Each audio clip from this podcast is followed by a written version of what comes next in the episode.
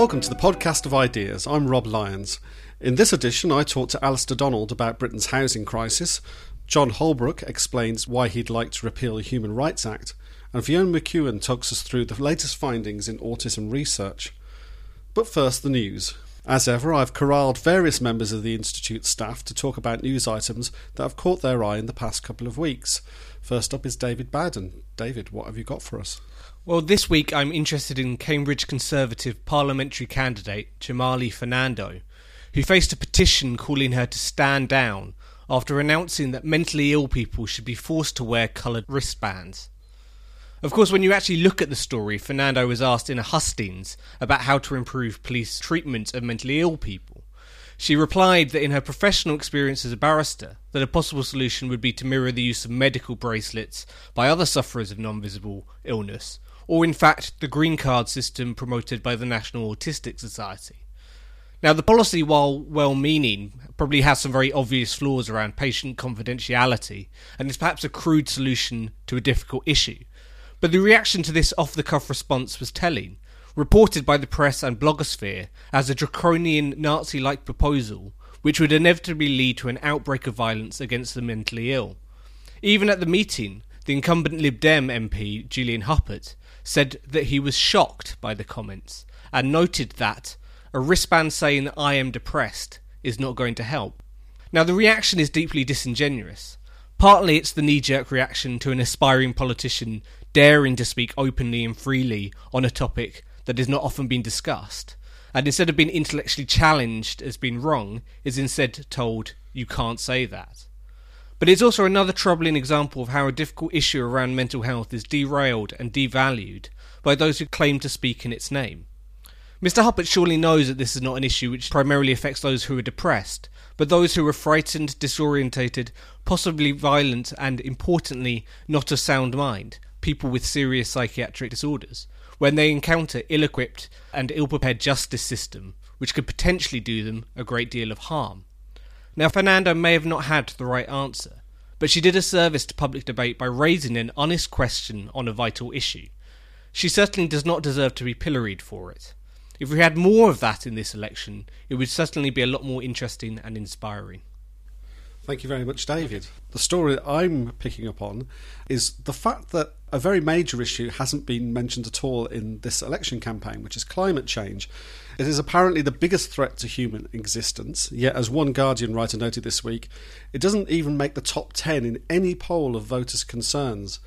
There is some debate around the fringes of the issue. For example, the Tories would rein in subsidies for wind farms and give locals a veto over building them, which obviously plays to the concerns of many of their rural supporters. But of the bigger parties, only UKIP has taken a distinctive stance, promising to repeal the Climate Change Act and scrap the Department for Energy and Climate Change. But no one ever wants to talk to UKIP about the environment, and the issue is otherwise absent. I think there are two main reasons for this. First, because there is unanimity about the issue. As Ben Pile pointed out in his contribution to our Repeal One Law debate this week, the Climate Change Act ended up promising ludicrous cuts in carbon emissions because the big parties were outbidding each other on who was taking the issue most seriously, which does illustrate a rather serious problem. The Climate Change Act is a huge commitment with major consequences in terms of our standard of living, yet we basically have no choice at this election unless we're prepared to vote for UKIP. What's the point of voting if it makes no difference to such major laws? Secondly, I think it reveals just what an elite concern the environment is. I don't think it's any surprise that the people most likely to raise such concerns are already comfortably off. They have the luxury of not having to worry about such trifles as material wealth, and so can bang on about how we all have to make sacrifices for the planet. That said, a survey conducted for travel website Travelzoo, which was published this week, even claimed that Green Party voters were the most likely to choose long haul flights over short haul flights, we can only hope that they were offsetting their carbon emissions.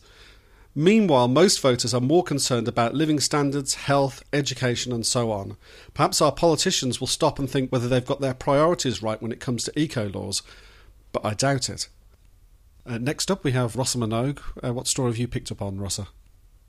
Well, News of the latest tragedy to befall migrants making the crossing from North Africa to Europe was particularly troubling this week, with an overcrowded boat capsizing with the loss of between three and four hundred lives off the Italian island of Lampedusa. Last year, over 3,500 people died making such crossings during the spring and summer, giving rise to what some commentators have called drowning season. The blame for the deaths has been laid variously at the feet of greedy human traffickers, those who offer migrants employment when they arrive in Europe, and even rescue operations which pick up migrants on stricken craft, with the UK government taking the extraordinarily callous move of withdrawing the Royal Navy from participating in any rescue attempts last year on the grounds that such operations allegedly embolden people to attempt the crossing. But ultimately, what's really responsible for these deaths are the EU's liberal immigration policies, which force people who are in search of a better life to undertake such extraordinary risks. The numbers of people attempting the crossing has risen sharply in recent years due to migrants fleeing the Syrian civil war, the rise of ISIS, and the almost complete collapse of anything resembling a Libyan state. All crises that the EU member states that now refuse these people entry played no small part in creating. There's a perception that the EU is very pro immigration because it allows free movement between member states and the fact that it defines itself in opposition to right wing populist parties like UKIP and Front National. But this is simply not true. The EU's draconian immigration policies have in fact created a new fortress Europe, and people are dying as a result. And finally, Geoff Kidder is here with some news from our network of salons. I'm just back from the Dublin Salon yesterday evening discussing big data, big boon, or big brother. The salons are a group of debating organisations around the UK and now also in Ireland, which are inspired by the Institute of Ideas and discuss a whole wide range of different issues. In the UK at the moment, many of them are discussing issues in relation to the general election. The one in Dublin yesterday on big data was discussing is there a problem with the fact that people are amassing large amounts of data in the medical world, in issues to do with science, health, and in other areas, and maybe getting lost in the data, using the data that's gathered to try and predict outcomes and not having people enough making their own judgments and saying, we have this data, what policy outcomes should come out of it? People being too directly led by the data or, or, maybe that's not the case. But there was an interesting discussion around that, and also around issues of nudge, whereby people are saying, well, this is a desirable policy outcome. We've done a lot of data research. Maybe if we implement these policies or those policies, people won't realize what's happening, but we might be able to change their behavior in subtle ways. And I think there was a general assessment at the meeting that that's quite an insidious way of going about things. But there were a whole wide range of debates on that. Anyway, it was a, a lively discussion in a nice venue with good people, and we all went to the pub afterwards and, and carried on the discussion over a pint. So uh, it, it was a good start, and the next debate's already planned for July. Brilliant. Well, that's uh, that's very good news, and good news for the people of Dublin. Thank you very much, Geoff Kidder.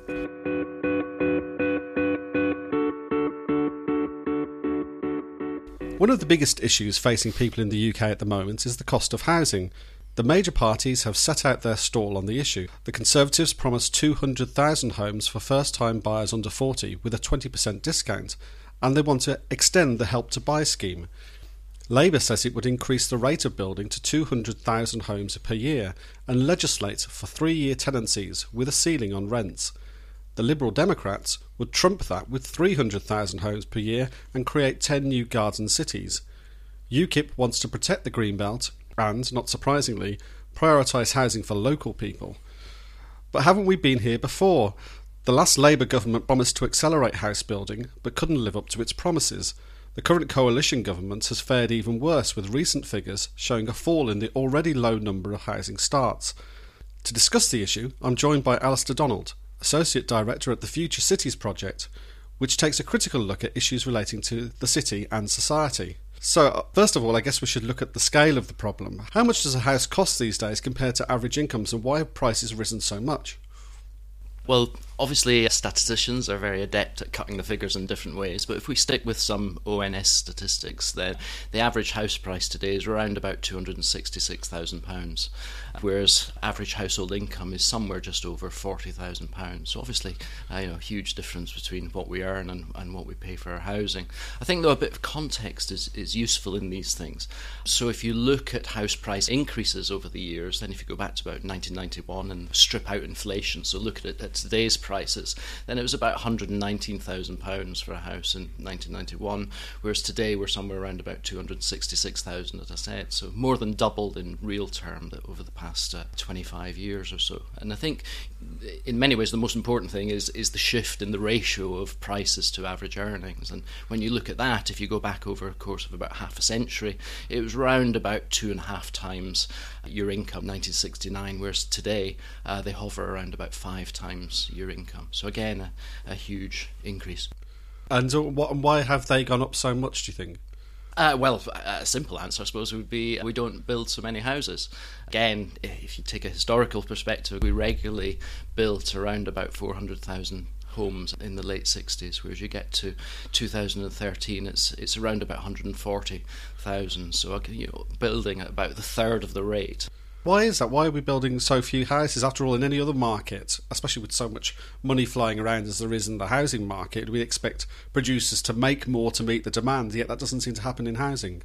Well, I, th- I, think you know there's there's a number of reasons for that, but I think the the main one is probably a lack of political ambition, a lack of uh, means to overcome some of the blockages on on house building. And indeed, you know, in many ways, I'd say the political outlook today reinforces some of the problems if you go back again and, and kind of look at how things operated in the past, then the, the whole emphasis was very much on development. Uh, there was an expansionist mindset in planning and in society more generally, I think, partly driven by expanding economy, but also by ideas about cities. Uh, urban ideas were, were very much expansionist.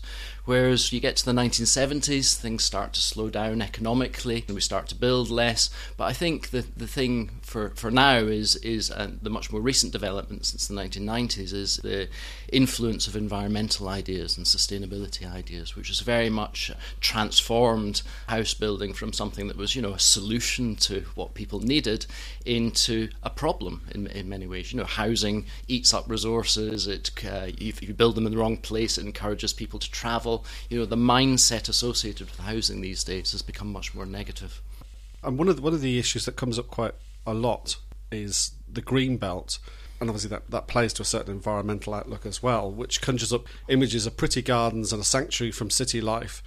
What is the green belt, and why does its existence matter in relation to this debate? Yeah, I mean, I think you're right.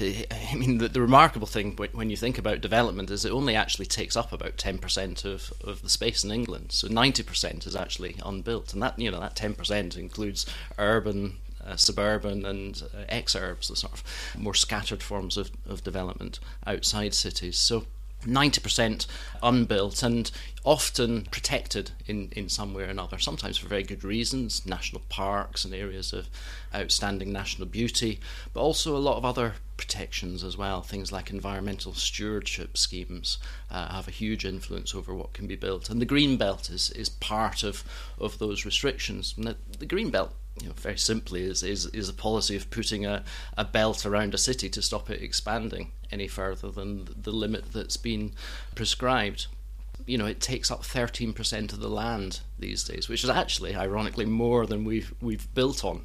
I mean, it dates from the 1930s when city, you know, new forms of mobility, cars were starting to come about. So it gave us the capacity to live outside cities, live away from where we worked. So landowners and patrician planners were, were very keen to protect the land and contain people within cities. That's sort of the roots of them. So, what could we be doing to increase this supply of housing? Well, we talked about the green belt, uh, but is it, for example, time to start building tower blocks now? Do we need to intensify the sort of development of cities? I mean, what what, what is the way forward? Well, I, I, don't think there's any one way forward. It would be nice to think that we could uh, have the confidence to expand out into the green belt. I mean, I, I think it's a tragedy that uh, we limit ourselves to cities because we've got the you know the capacity in modern days to, to travel and, and to, to get about much more easily if, if, if that's what we want to do. I mean, obviously, the one of the key planning policies just now is to stop people traveling. So so that kind of provides a, a, barrier to that. So that that would be one solution. Tower blocks are another solution. It would be good, I think, if, if we built up imaginatively as well as outwards. But there's again, there's there's kind of problems associated with that these days. Um, under the current regulations, there's there's nothing on space standards, possibly the most useful regulation there could be. So dense developments tend to be very small, pokey, flat, not particularly what people want. So if we if we were prepared to think more imaginatively, think more ambitiously, we could, uh, I think, build amazing towers as, as well as building outwards. And you know, the other thing about towers is this this campaign's just now against towers. So in, in, in London, the Observer has been running a campaign for the past year against building new towers. So there's kind of almost this competitive arena of people wanting to stop development for different reasons. Some for environmental and energy reasons to constrain development to dense cities. Others because they they object to to the, the disruption that the building process causes.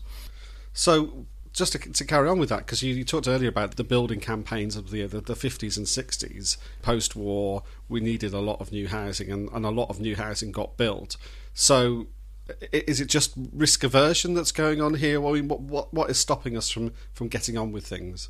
Yeah, I mean, I, I, think it is partly risk aversion. It, we have ground to a halt almost in the development process over the past 20 or, or 30 years. I mean, it's quite interesting, I think, this week, the discussion on the return of right to buy, this time with housing associations rather than council houses, which was introduced in the early 1980s by the Tories. It's kind of a, I suppose, a policy that, that uh, makes you question what the Tories uh, think they're doing. I mean, it's, it's certainly not a solution to the housing problem. But I think it's uh, it's, it's, a reminder of what started to happen in the 1980s with the right to buy scheme, which was rather than development itself being the dynamic that drove uh, what we were doing, a much more technical form of looking at house building came in. So questions of ownership, who, who owned housing, became more important than the actual building of them. And that was very much continued, I think, through the, the new Labour period. You know, there's all these initiatives, right to buy, affordable homes uh, shared ownership, planning gain mechanisms over how much developers had to provide within their development for social housing. So lots of very technical measures that actually avoided the very real question of building houses. Um, now, since you're here, I, I, know you have an event coming up on the 29th of April called Plaza Mania. Who is Public Space for and why? What's the thinking behind that discussion? Yeah, well, the Plazamania discussion is is uh, the second in a series of salon debates by the Future Cities Salon, something that we set up with a, a, network of young architects and students wanting more discussion and debate about the architectural future. So, unlike, I suppose, uh, housing, which has, has been wiped out of any genuine sort of political discussion in this election campaign, uh, the focus has often turned to much more local forms of politics, and public space is one of the main discussions within local politics. Uh, local authorities are ever trying to work out how to provide more public space. Their strategies and plans are full of all these ideas about public space, and what we wanted to do was to, to question why that was. Because if you go back and think about public space in the past, then there did seem a reasonably clear idea about why you were doing it. You know, in, in the early 20th century, we wanted more open public space because cities were crowded, and, and we, you know, we wanted freer spaces uh, that we could enjoy. Whereas these days, there's lots of desire to build public space, but I think less idea of why we want to build it, other than these these ideas attached to, uh, I, I suppose, social outcomes. The idea that public space creates communities, or if it's designed in a certain way, it will make people behave in a way that's healthy or uh, more community minded, or it'll create less opportunities for antisocial behaviour. So we just wanted to question some of those ambitions behind public space, indeed to ask what is and what should be the real ambition for public space. Okay, well, you can find out more about that event and the rest of what the Future Cities project gets up to uh, by visiting their website, which is futurecities.org.uk. Alastair Donald, thank you very much. Thank you.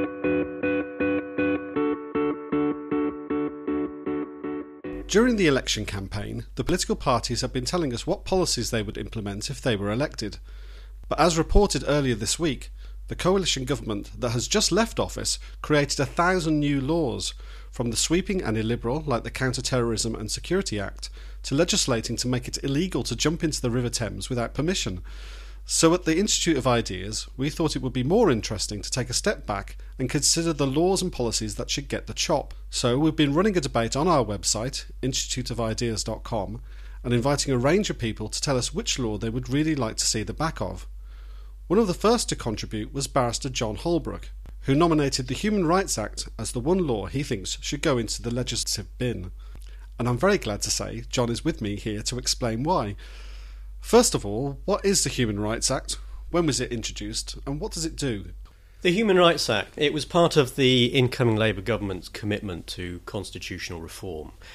So they were elected in 1997 and they passed the Human Rights Act in 1998. It then came into force in the year 2000. So the human rights has now been with us as active legislation for about 15 years. What it essentially does is it brings the European Convention of Human Rights into UK domestic law.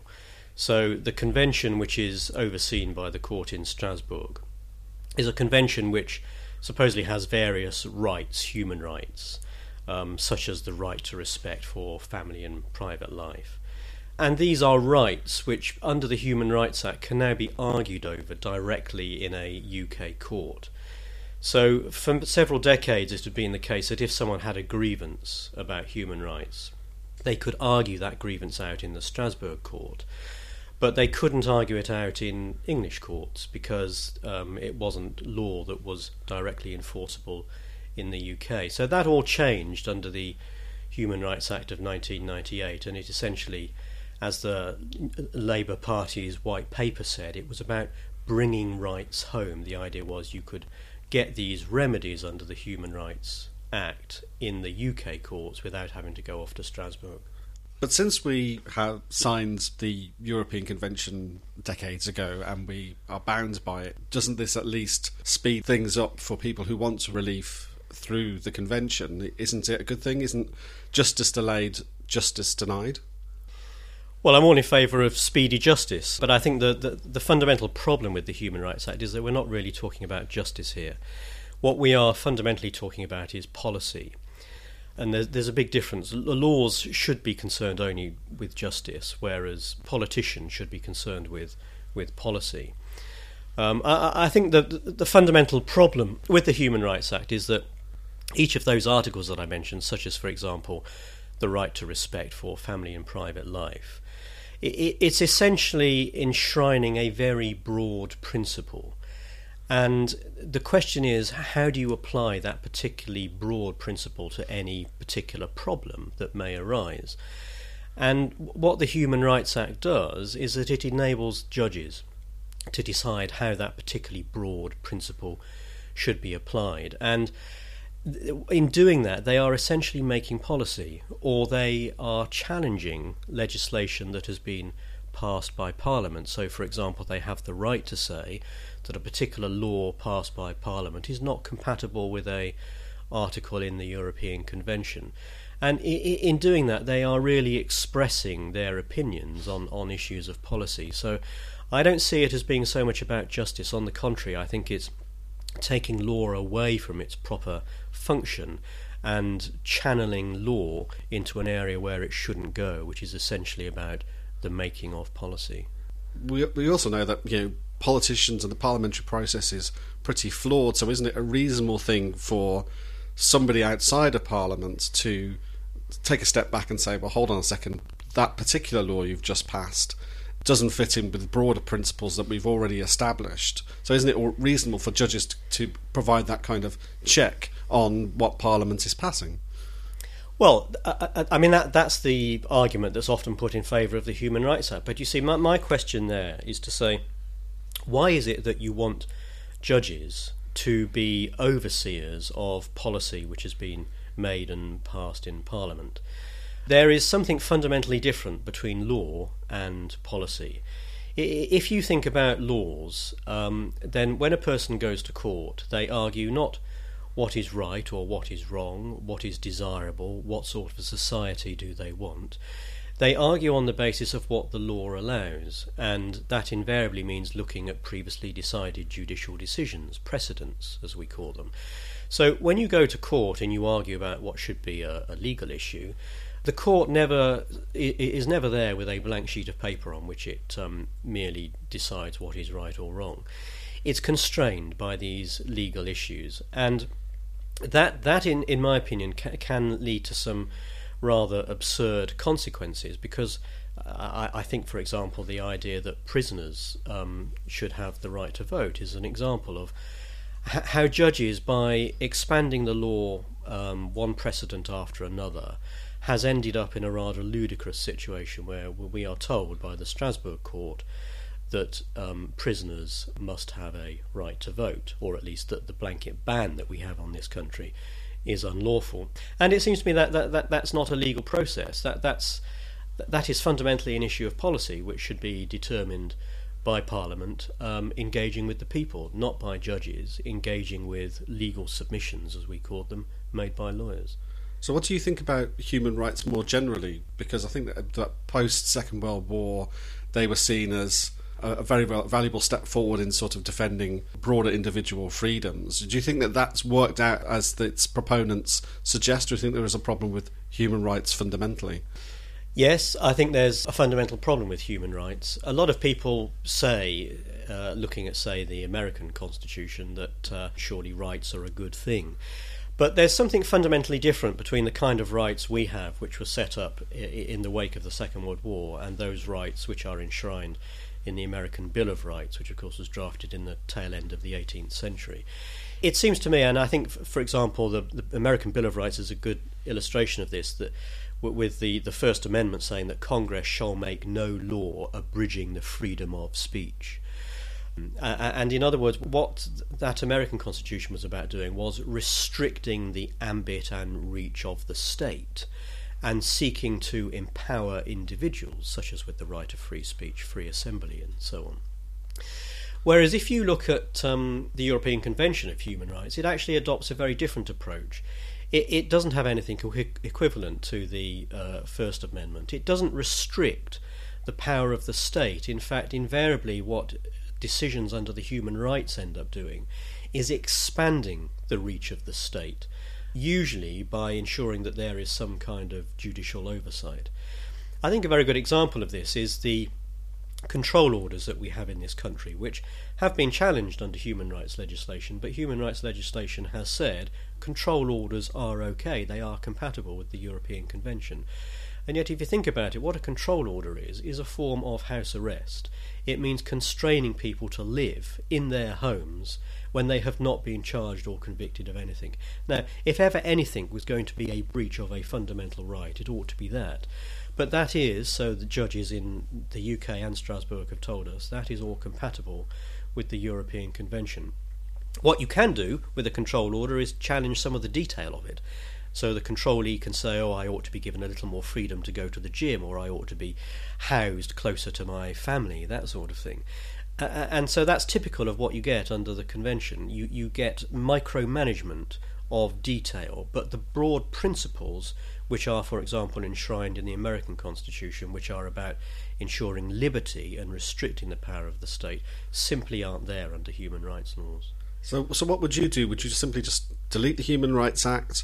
Would you replace it with uh, some other kind of Bill of Rights, more in keeping with the American version, um, or or what? I think we have to accept that human rights legislation is very much a response to a particular problem. The, the, the, problem can be broadly summed up as being that of the democratic deficit. This idea that parliamentarians can't be trusted, they don't make good decisions, all, all of which may be true, but I think the problem with human rights laws is that it merely accommodates to that. It says, or rather than getting our parliamentarians to, to, pass good laws or to have an honest and open debate with us, let's shunt all these issues off into the courts, where there's even less democratic scrutiny of what's happening. So I would fundamentally challenge the rights discourse, this idea that we need rights, because whenever you challenge a human rights advocate as to why they think human rights are so important, they invariably say, implicitly if not explicitly, that they do not trust the people. they think that the majority will take advantage of a minority, that the rich will tread on the poor, or that the strong will oppress the weak. And it, it, it seems to me that if you accept that very principle or that very idea, then you've given up on the whole idea of democracy. And I, I'm not prepared to give up on the idea of democracy. I think democracy is the only way forward. And if we challenge the rights based culture by repealing the Human Rights Act, pulling out of the European Convention and not replacing it with anything, then we would be making a very powerful statement that actually we trust the people to engage with our politicians and to have an honest debate about the sort of society we want to live in. So, in the name of democracy, that would be my way forward. Jon Holbrook, thank you very much. Uh, Jon is speaking at an event, Do Judges Have Too Much Power? organised by the Institute of Ideas as part of the City of London Festival on 23rd of June at the Central Criminal Court, or the Old Bailey as it's usually known. You can find out more details on our State of the Nation page on the website, which lists all our pre and post election events. That's instituteofideas.com forward slash State of the Nation.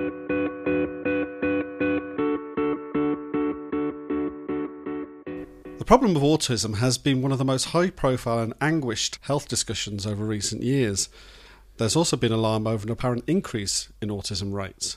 For example, in March 2012, the US Centre for Disease Control found that 1 in 88 children aged 8 years had been diagnosed as autistic in or prior to 2008. This represented a 78% increase from the estimate in 2004. This has led to numerous attempts to find some new cause that could explain such a rise, most notably the claim by Andrew Wakefield that autism was caused by the MMR vaccine, a claim that is now utterly discredited, as is Dr. Wakefield. Yet a study published in March in JAMA Psychiatry suggests that autism is largely inherited. If that's the case, what does it mean for claims of a new environmental cause for autism? Does it indicate that rising autism rates may be a consequence of changes in diagnosis or categorization? I'm joined by one of the authors of the report, Dr. Fiona McEwen from the Institute of Psychiatry in London. So, Fiona, just to start with basics, what is autism? Well, autism is a neurodevelopmental disorder that's characterised by impairments in social interaction and social communication and by patterns of repetitive and stereotype behaviour and restricted interests. It's a lifelong condition. It manifests in the early years of life, but it's not always recognised in very early development. In some children, especially in those who have maybe have more subtle difficulties, it's not necessarily obvious until they're in slightly more demanding situations like starting nursery or starting school, or sometimes even later on in life when they leave school. But even in those cases, it's it's apparent with hindsight that um, there was usually some abnormalities early in development. So we now talk about autism spectrum disorder. Um, it's recognised that there's a really wide range of manifestations. So it will range from people who are really severely impaired through to people who have quite subtle difficulties and also from people who have severe co-occurring learning disability, um, some of whom might have no speech, um, through to those who, who could have a much higher than average IQ. How did you go about investigating the problem? So we looked at children with autism in a, a, large population register of twins, the Twins Early Development Study, which is also known as TEDS. The parents of all the twins born in England and Wales from 1994 to 1996 were invited to join the study, and over 10,000 families have been actively involved over the years. Nearly 9,000 families were screened for the presence of autism. So there was different ways of doing that. Parents filled in um, screening questionnaires when the children were about eight years old, and they were also asked about autism, about whether there was concerns that a child might have autism uh, during telephone interviews at other points. And some families spontaneously disclosed to the study that one of their children had been diagnosed. So we identified about 400 families where a child might have autism. We then completed more in depth telephone interviews and we narrowed it down to just over 200 families where we thought one of the children may, may well have autism. Our research team then went out all around the country and visited the families. So they visited 129 families at home and carried out face to face assessments with each twin. And the twins were around 13 years old at that point. Parents were also asked about each twin's early development. So they uh, underwent quite extensive interviews where they were asked about the child's development from the very early stages right through to their current behaviour. And the assessments that we use are widely considered to be gold standard assessments um, that are used in diagnosing autism. So, on the basis of those assessments, the research team, which included uh, experienced child psychiatrists, then classified each child. So, they could be classified as having an autism spectrum disorder, they could be classified as having high levels of autistic traits that fell short of a formal diagnosis of, of, autism, which is sometimes called the broader spectrum, or some of them are classified as being unaffected at that stage. So we then carried out a form of statistical modelling that enables us to estimate to what extent the, the risk of having autism was due to genetic or environmental factors. So we, we use the twin method to, to look at this. Uh, twins in a pair can be alike because they share the same genes, um, but also because they grow up in the same environment. So identical twins share all their DNA with each other, and they also share many aspects of the same environment. Obviously, they're in the same home, same neighbourhoods. You know, experience a lot of the same things. Non-identical twins, uh, they're like normal brothers and sisters, so they share about fifty percent of the DNA, but they also share much of the same environment. So, if something's under genetic influence, we would expect identical twins to be much more similar to each other than non identical twins. The other thing we did in our models, we also looked at autistic traits as they're distributed throughout the whole population. So, we can measure autistic traits in typical people and find that people will have different scores um, from being very socially skilled at one end of the spectrum to having significant difficulties with social communication at the other end. And we wanted to see how these traits might relate to diagnosis of autism spectrum disorder. Okay, so what did you find? Uh, we found that genetic factors played a very large role in the risk of having autism. We estimated the genetic factors to be responsible for about 95% of the risk. Um, so, because there's always some uncertainty in the models, the true value could be between 74 and 98%. There was very little evidence that environmental factors that are common to both twins, that's, that's factors that make twins in a pair more similar to each other, that they played any role at all. Um, but there was some evidence that environmental factors that are unique to each twin, so uh, factors that make twins different from each other, that they played some small role. The other main finding is that autistic traits in the population seem to be influenced by largely the same genetic factors that influence the risk of having a diagnosis of autism. So it seems to be the case that autistic traits are distributed throughout the whole population and that people with autism are just at the extreme end of that distribution. It's been recognised for a while that uh, family members of people with autism often have similar, though less severe, difficulties, and our results support the idea that it's a genetic liability to autism, which might manifest as subclinical autistic traits or as full blown autism in different members of the same family. Um, so there's a couple of caveats I should add. The models don't distinguish true environmental effects from measurement error, so it's hard to say uh, for certain how much of each is playing a role is also the case that interactions between genetic risk and environmental factors are hard to detect using this method, so we can't rule out that environmental factors might have an influence in some genetically at risk individuals. But you're fairly confident, I think, g- genetics is the, the major factor here. So, what exactly does it mean to say that something is X percent inherited? Um, well, it's a population level statistic, so it means that across the population, at a specific point in time, at you know, the point in time that you've measured it, the variability between different individuals in the population is due to a certain combination of genetic and env- environmental factors. It doesn't necessarily tell us about what's going on in any one individual, but it rather it summarises across a population. So in this case, we can sort of say that the percentage of risk of having autism across the population is around 95% due to genetic factors. So that's very substantial finding. So what does that mean in the context of rising rates of autism? I mean, because there's clearly more diagnoses going on. So does that mean that doctors are becoming more aware of it and diagnosing it more often, or is this to do with categories? So the goalposts moved in terms of when somebody's descri- described as autistic or on this spectrum. Has, has that changed in the past few years? There's been a number of changes that might account for it, and at the moment it's not entirely clear to what you know to what extent different factors have played a, a role in this apparent increase. So there have been changes in the diagnostic criteria. So when autism was first recognised, it was a sort of fairly narrowly defined autism that we were talking about. Whereas in more recent years, the, the definition has included to, to be the autism spectrum.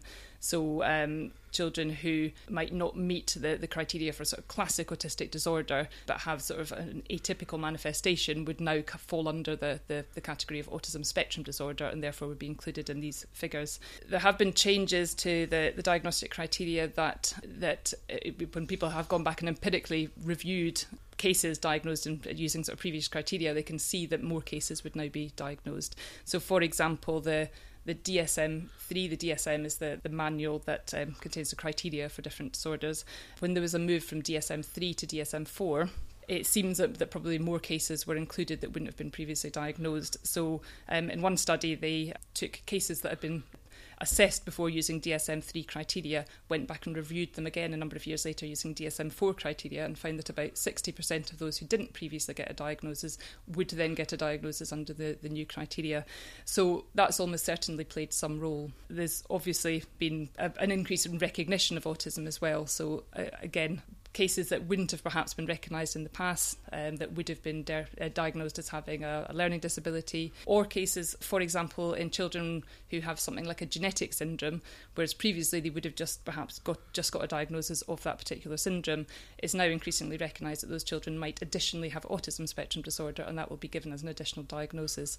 So there's lots of factors that have probably resulted in an increase in those figures. Right. So, again, going back to the numbers you gave earlier on, if there is such a high genetic component to autism, I mean, does that mean that the situation is hopeless for parents who find that their children have been diagnosed in this way? Is is there any treatment that's going to be available for them? Yeah, it's, it's certainly not hopeless because um, it's a developmental disorder and our, our nervous systems are incredibly plastic.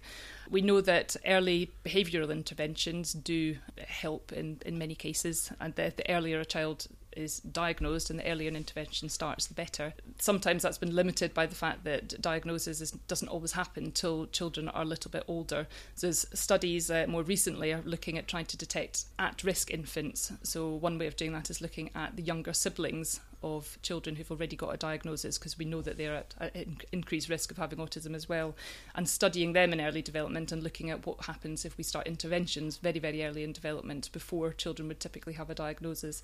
So there's lots of ongoing research in this area, but it's certainly not hopeless, and, and some of the behavioural in- interventions do show quite promising results. Okay, thank you very much for that, Fiona McEwen.